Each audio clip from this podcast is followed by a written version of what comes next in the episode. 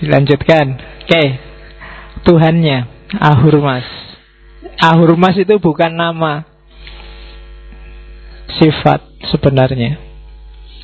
Ahura Mazda ya Tuhan. Itu sama kayak kamu nyebut Allah atau Jehovah. Bahasa Ibrani. Ahu itu yang hidup, Ra itu yang menganugerahkan. Jadi yang maha memberi, yang maha hidup. Mazda itu dari bahasa Sangsekerta, meskipun sekarang dipakai nama mobil itu ya, Mazda. Dari bahasa Sangsekerta Mahada. Jadi mahad, maha itu agung, da itu pemberi.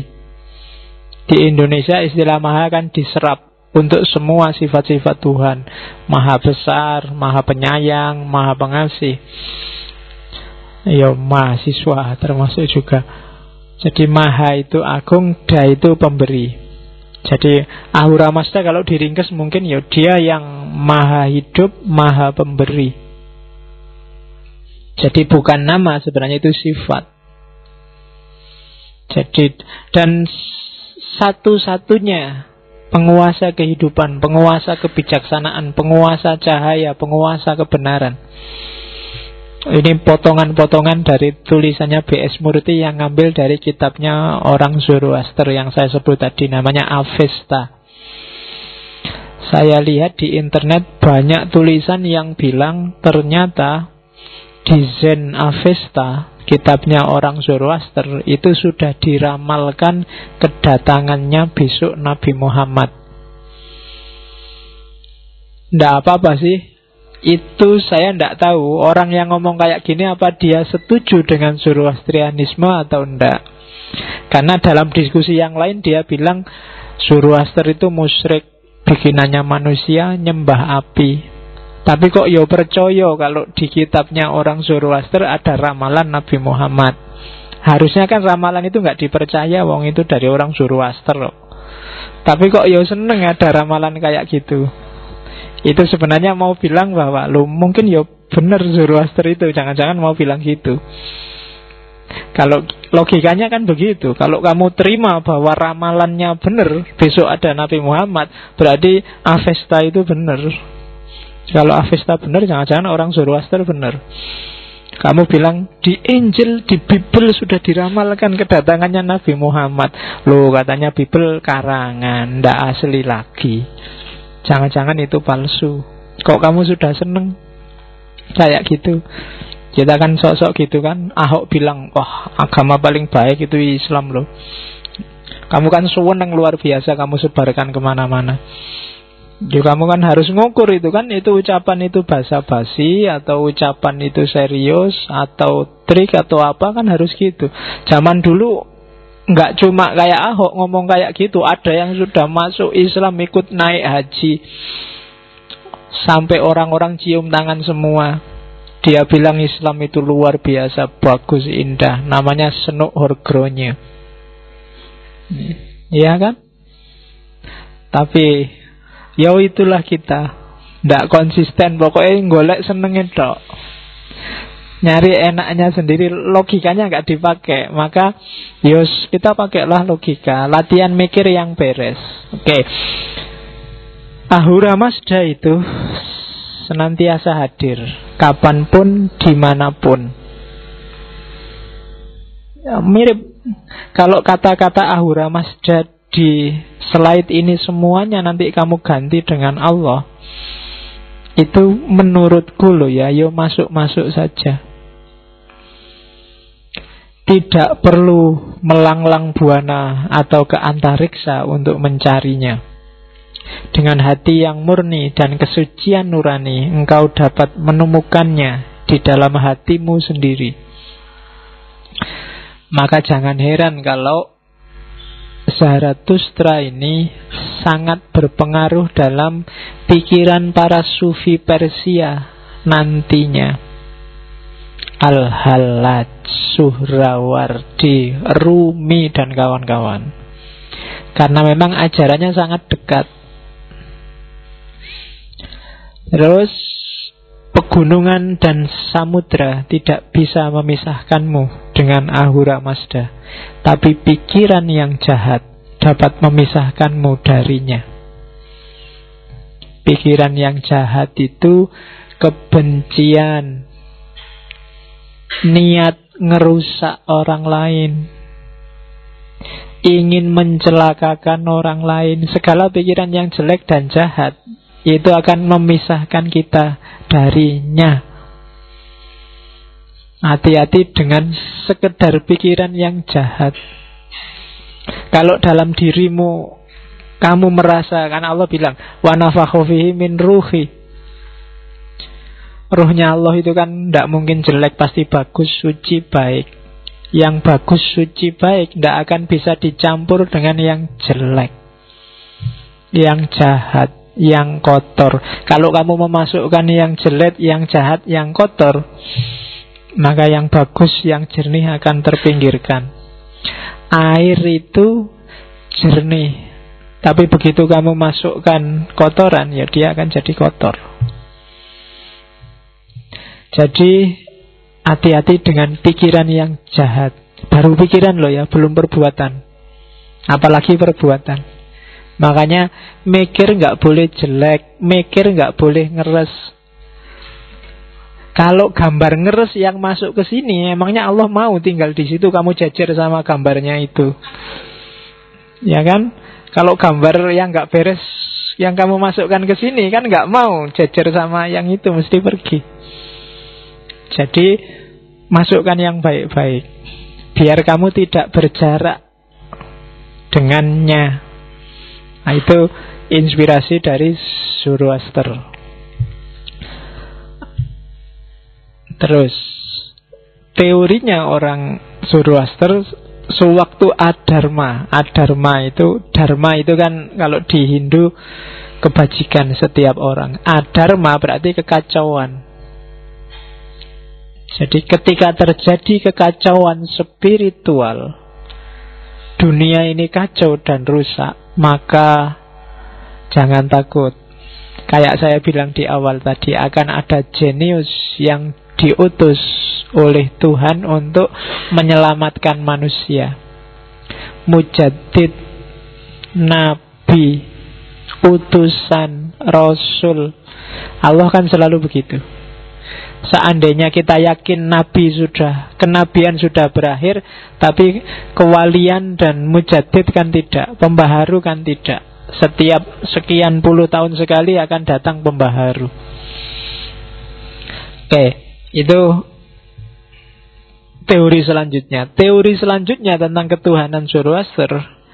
Ahura Mazda menampik pengorbanan dan persembahan yang mahal yang diterima apa? Pengorbanan yang ikhlas dari hati nurani. Apa pun yang kamu persembahkan pada Tuhan, kalau di Islam kamu sholat itu kan persembahan. Kamu persembahkan tenagamu Kamu persembahkan pikiranmu Kamu persembahkan hidupmu. Inna sholati wa nusuki wa mahyaya wa mamati. Itu kan persembahan. Lillahi robbil alamin. Persembahan itu tidak ada gunanya Kalau tidak ikhlas. Tidak dari hati nurani. Sholatmu itu tidak ada value-nya Kalau rasanya masih kewajiban Kewajiban itu kan tidak ikhlas berarti. Kayak kamu minggu depan wajib pakai seragam ya, itu kan kamu yo iya, kepeksa gawe kalau nggak gawe gimana? Itu berarti tidak ikhlas. Ketika tidak ikhlas, value-nya nggak kelihatan. Pak, kenapa ada orang sholat tapi masih kurang ajar? Korupsi ini yo jalan terus. Umroh juga rajin. Kenapa bisa begitu? Ya karena ibadahnya nggak punya value. Kenapa nggak punya value? Formalitas, tidak ikhlas, kewajiban. Ya kan? Kamu kan merasa sholat itu beban luar biasa kan? Wah, udah sholat isak belum ya? Ayo kan nendang sholat kan? Jadi rasanya dikejar-kejar tiap hari disuruh sholat. Rasanya kan begitu. Seolah-olah jangan-jangan kamu nggak butuh sholat, tapi Allah yang butuh sholat. Padahal apa sih manfaatnya sholatmu bagi Allah kan nggak ada. Tapi kamu merasa kalau ah, pokoknya gitulah yang kamu rasakan sholat itu. Ibadah apa pun puasa itu. Kalau boleh sebenarnya puasa ya jangan sebulan lah. Atau sebulan dibagi-bagi setahun tiap bulan dua hari dua hari itu kan enak pak. Misalnya. Kenapa kamu usul kayak gitu? Karena kamu merasa berat. Kenapa berat? Karena bagimu itu masih kewajiban dan Allah tidak butuh sebenarnya sholatmu puasamu yang butuh kamu oke jadi pengorbanan harus ikhlas. Ikhlas itu kamu ridho pada Allah sehingga nanti Allah ridho padamu. Oke, terus kalimat terakhir itu kalau di Avesta, aku tidak paham akan hakikatmu, wahai Ahurmas, namun apa pun juga adalah di kau semata. Aku ndak ngerti Allah itu apa dan bagaimana. Pokoknya aku yakin ada dan dia ada di mana pun. Segalanya dia. Ini deklarasi keimanan Sejak kemarin saya tidak tahu sesi keberapa itu Dua tiga sesi kita ngomong Perdebatan ada Tuhan Ada tidaknya Tuhan. Dan itu tidak selesai-selesai. Kamu bingung luar biasa. Sifat-sifatnya kok tabrakan semua. Tapi katanya Zoroaster Tidak tahu Allah itu apa dan bagaimana. Pokoknya aku percaya ada. Titik. Tidak harus cerewet. Daripada capek-capek Oke, oh, percaya ada itu sama kayak rumusnya Zoroaster tadi Di pikiran, di kata-kata, dan di perbuatan Coba dicek Apakah caramu mikir menunjukkan kamu percaya ada Allah apa enggak? Apakah caramu ngomong menunjukkan kamu percaya ada Allah apa enggak? Apakah caramu bertindak menunjukkan kamu percaya ada Allah apa enggak? Kalau kamu gagal terus kamu putus asa, itu menunjukkan kamu tidak percaya Allah ada. Kalau kamu jomblo terus kamu stres, itu menunjukkan kamu tidak percaya. Jangan-jangan kamu tanya, sebenarnya jodohku itu ada benar apa enggak ya? Ada enggak yang mengeluh gitu? Itu berarti kamu tidak percaya kalau Allah itu ada. Kata-kata juga begitu. Kenapa sombong itu sangat-sangat diwanti-wanti untuk diharamkan? Karena begitu kamu sombong, apakah dalam kata-kata atau perbuatan berarti kamu tidak percaya kalau Allah itu ada. Jadi, aku tidak paham Allah itu apa dan bagaimana, tapi aku percaya bahwa Allah itu ada. Kalau orang Jawa bilangnya Gusti Allah ora sari. Oke, jadi itu kebertuhanannya Zoroaster. Terus api. Saya potong beberapa kalimat yang ada hubungannya sama api.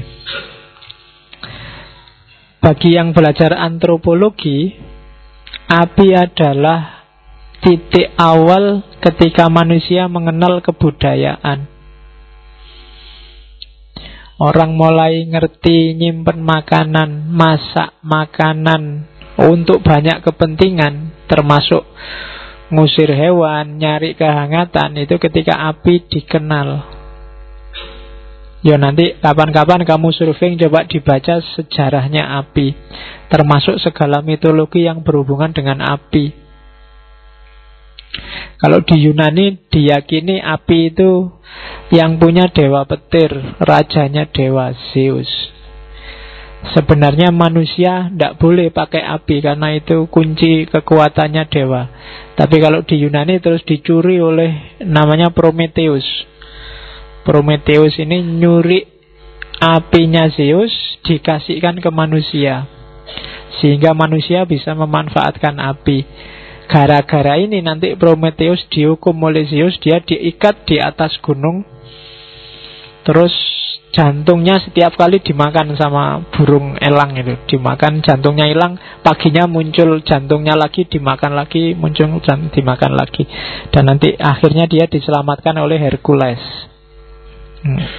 Herakles manusia setengah dewa Saya tidak tahu menyelamatkannya dibantu oleh dibantu Sina apa enggak. Yang lebih seru kalau duet berdua. Oke. Okay. Nah, orang Zoroaster melihat hal yang sama. Pancaran cahaya ilahi simbolisasinya api. Ketika mereka menatap api, perintahnya apa? Berkontemplasilah. Tataplah api, fokuskan dirimu ke api untuk membersihkan pikiran. Jadi semacam meditasi, menenangkan pikiran. Oke, terus api naik ke atas dan mengangkat jalan pikiran ilahi. Api itu kan gerakannya ke atas, jilatannya ke atas. Dia memusnahkan semua yang dia telan kemudian mengangkatnya ke atas. Sama kayak persembahan. Persembahan itu kan memusnahkan semua ego dan kamu persembahkan ke atas kepada Tuhan. Jadi simbolismenya semacam itu. Dosamu itu bakarlah, kekotoranmu itu bakarlah. Menghadaplah Tuhan dalam kondisi suci. Jadi simbolisasinya bunyinya semacam itu kalau di Zoroaster. Jadi Jadilah seperti api. Api mensucikan apa pun yang disentuhnya Namun ia sendiri tidak pernah terkotori. Tidak ada api kotor.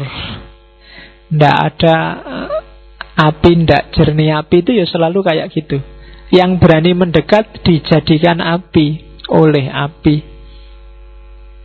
Kertas mendekat dia jadi api. Copet mendekat Dipukuli sama orang terus dibakar Ya dia jadi api. Bersih jadi api. Jadi bahkan orang meninggal di banyak tradisi kan juga dibakar Jadi api. Dia konsisten Api tidak kayak air Air itu kemasukan kotor Dia ikut jadi kotor Tapi kalau api Dia akan tetap seperti api Yang datang akan diolah jadi dirinya itu api. Maka api dijadikan simbol oleh banyak tradisi. Oke. Jadi mungkin ada yang pernah latihan meditasi, biasanya fase-fase awal kalian disuruh konsentrasi menatap lilin. Ya kan? Saya tidak tahu, mungkin kenapa kok lilin? Ya kamu tanyakan ke mastermu, gurumu, ustadzmu ngapain kok lilin, mbok menatap TV apa menatap HP apa doai ngapain kok ya lilin gitu kan nah, coba tanya rahasianya apa atau kamu coba ya nanti malam bawa lilin kecil aja. Taruh di bawah di depanmu paling jarak tiga setengah tiga puluhan senti lah ya. Tapi di depanmu kasih kaca. Jadi kaca wajahmu terus lilinnya di tengah sana kasih kaca. Ya perhatikan lilin.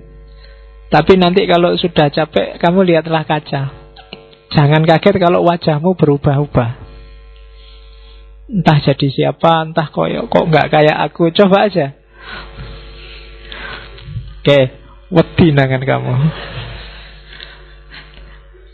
Coba aja ndak apa-apa, cobaan ya. Nanti kalau tapi wajahmu berubah-ubah biasa aja. Itu itu deviasi mata itu biasa. Itu nanti lama-lama akan kelihatan warna auramu. Auramu warnanya apa? Cuma kalau kamu takut duluan ya nggak jadi. Ya. Ya aura itu menunjukkan karaktermu dan itu kalau kalau auramu agak surem remeng-remeng ngopo ndak jelas apa anu saatnya harus diperjelas biar hidupmu enak. Kalau kamu sedang galau itu auranya juga berubah. Sebenarnya setiap orang bis, bisa merasakan kalau kamu ketemu temenmu temenmu nggak ngomong aja dia sedang sedih kan kamu bisa merasakan oh ndak kayak biasanya ya itu biasanya ya. ada hubungannya sama aura kamu kan nggak pernah belajar aura, yang kamu pelajari aurat. Kamu tiap hari nonton aurat nggak pernah belajar yang gitu-gitu. Oke. Okay. Terus kematian. Dia punya filosofi yang khas orang-orang ini tentang kematian. Saya kapan itu baca buku yang luar biasa dari tradisi Hindu tentang perjalanan jiwa setelah mati. Jadi setelah kamu meninggal, nanti akan melihat cahaya yang warnanya ini. Cuma ketika cahaya masih warnanya ini, jangan dipedulikan, jangan diikuti. Ikutilah terus jalanmu ke cahaya yang warnanya ini saja. Nanti di level, tadi perjalanannya dia, saya tidak tahu itu yang nulis pernah mati balik lagi apa gimana. Tapi bisa detail menjelaskannya. Setelah perjalananmu ini selesai, kamu akan dikasih pilihan macam-macam. Nah, kalau ada yang tertarik silahkan. Jadi perjalanan jiwa setelah mati. Jadi termasuk kapan putus apa? Karena jiwa kita dengan jiwa astral itu ada semacam talinya. Itu yang bikin tiap kali mimpi kita bisa balik lagi. Kalau tali ini putus itu yang disebut meninggal. Nah itu kapan anunya itu itu, filosofi kematian khas Hinduisme. Oke, katanya orang Zoroaster Kehidupan masa kini adalah awal kehidupan yang akan datang. Kehidupan ini merupakan tirtayatra, perjalanan suci ke kehidupan yang lebih tinggi. Mirip dengan hampir semua agama yang bilang bahwa hidup ini hanya mampir dari perjalanan kita yang panjang. Jadi, Mati itu semacam posko sementara sebelum kita melanjutkan perjalanan lagi. Yo nanti puncaknya perjalanan kalau di Hindu ya ketemunya nirwana. Moksa di Buddha. Kalau di Islam nanti ada surga. Meskipun di banyak naskah surga itu ya bukan terakhir. Ketemu terakhir itu ya ilaihi rojiun. Jadi kita itu ketemu terakhir ya sama Allah, menyatu bersama Allah. Surga juga termasuk salah satu posko yang harus kita singgahi. Terus katanya Zoroaster, jangan melarikan diri dari kematian karena tidak ada yang dapat musnah sebelum waktunya tiba. Dan tidak ada yang dapat menyelamatkanmu dari kematian sewaktu saatnya sudah tiba. Sangat Al-Quran kan? Layas takhiruna saatan walayas takdimun Iza ja'a ajaluhum Kalau ajalnya sudah datang Ya ndak bisa ditunda. Kamu nggak bisa lari. Oke, itu kan kayak ceritanya siapa? Nabi Sulaiman ada punya sahabat. Satu ketika ada malaikat Israel datang ke Nabi Sulaiman datang. Saya tanggal 7 mau nyabut nyawanya sahabatmu ini. Oh sama Nabi Sulaiman. Wah kamu nyawanya mau dicabut ini? Terus dia pergi jauh. Pokoknya biar nggak ketemu malaikat Israel. Ha. Terus Dua hari kemudian malaikat Israel datang. Loh ke mana sahabatmu tadi? Dia takut. Katanya tujuh hari lagi mau dicabut nyawanya Malaikat Israel malah bilang Itu yang saya bingung Saya merasa nyabutnya nanti nggak di sini Kok orangnya ada di sini kemarin Oh ternyata sudah pas sekarang dia datang ke sana Jadi tidak mungkin ditunda, nggak mungkin dipercepat kalau sudah waktunya. Jadi satu-satunya yang kamu jangan galau justru itu kematian. Kebalik kan kamu sumpah luar biasa. Banyak orang stres luar biasa karena takut mati. Justru satu-satunya yang jelas dalam hidup kita adalah kematian. Yang lain gak jelas semua. Besok anakmu berapa nggak jelas. Besok kamu sukses apa nggak nggak jelas. Besok kamu mau jadi apa nggak jelas Justru yang jelas satu-satunya setiap orang besok mesti mati. Jadi kamu nggak perlu galau, nggak perlu mikir, nggak perlu sumpek tentang kematian. Terus hitunglah setiap hari ibarat anak tangga ke arah kematian dan hiduplah setiap hari seakan-akan hari ini hari terakhirmu. Hadis kan ada yang kayak gini kan? Ikmal dunyaka ka'annaka ta'isu abadan dan seterusnya. Oke, jadi kematian kredonya, ajarannya ternyata tidak jauh-jauh juga sama ajaran kita. Mereka yakin ujung hidup kita kematian dan setelah kematian hidup tidak selesai tapi melanjutkan perjalanan. Ada tadi sirotol mustaqim, surga neraka segala.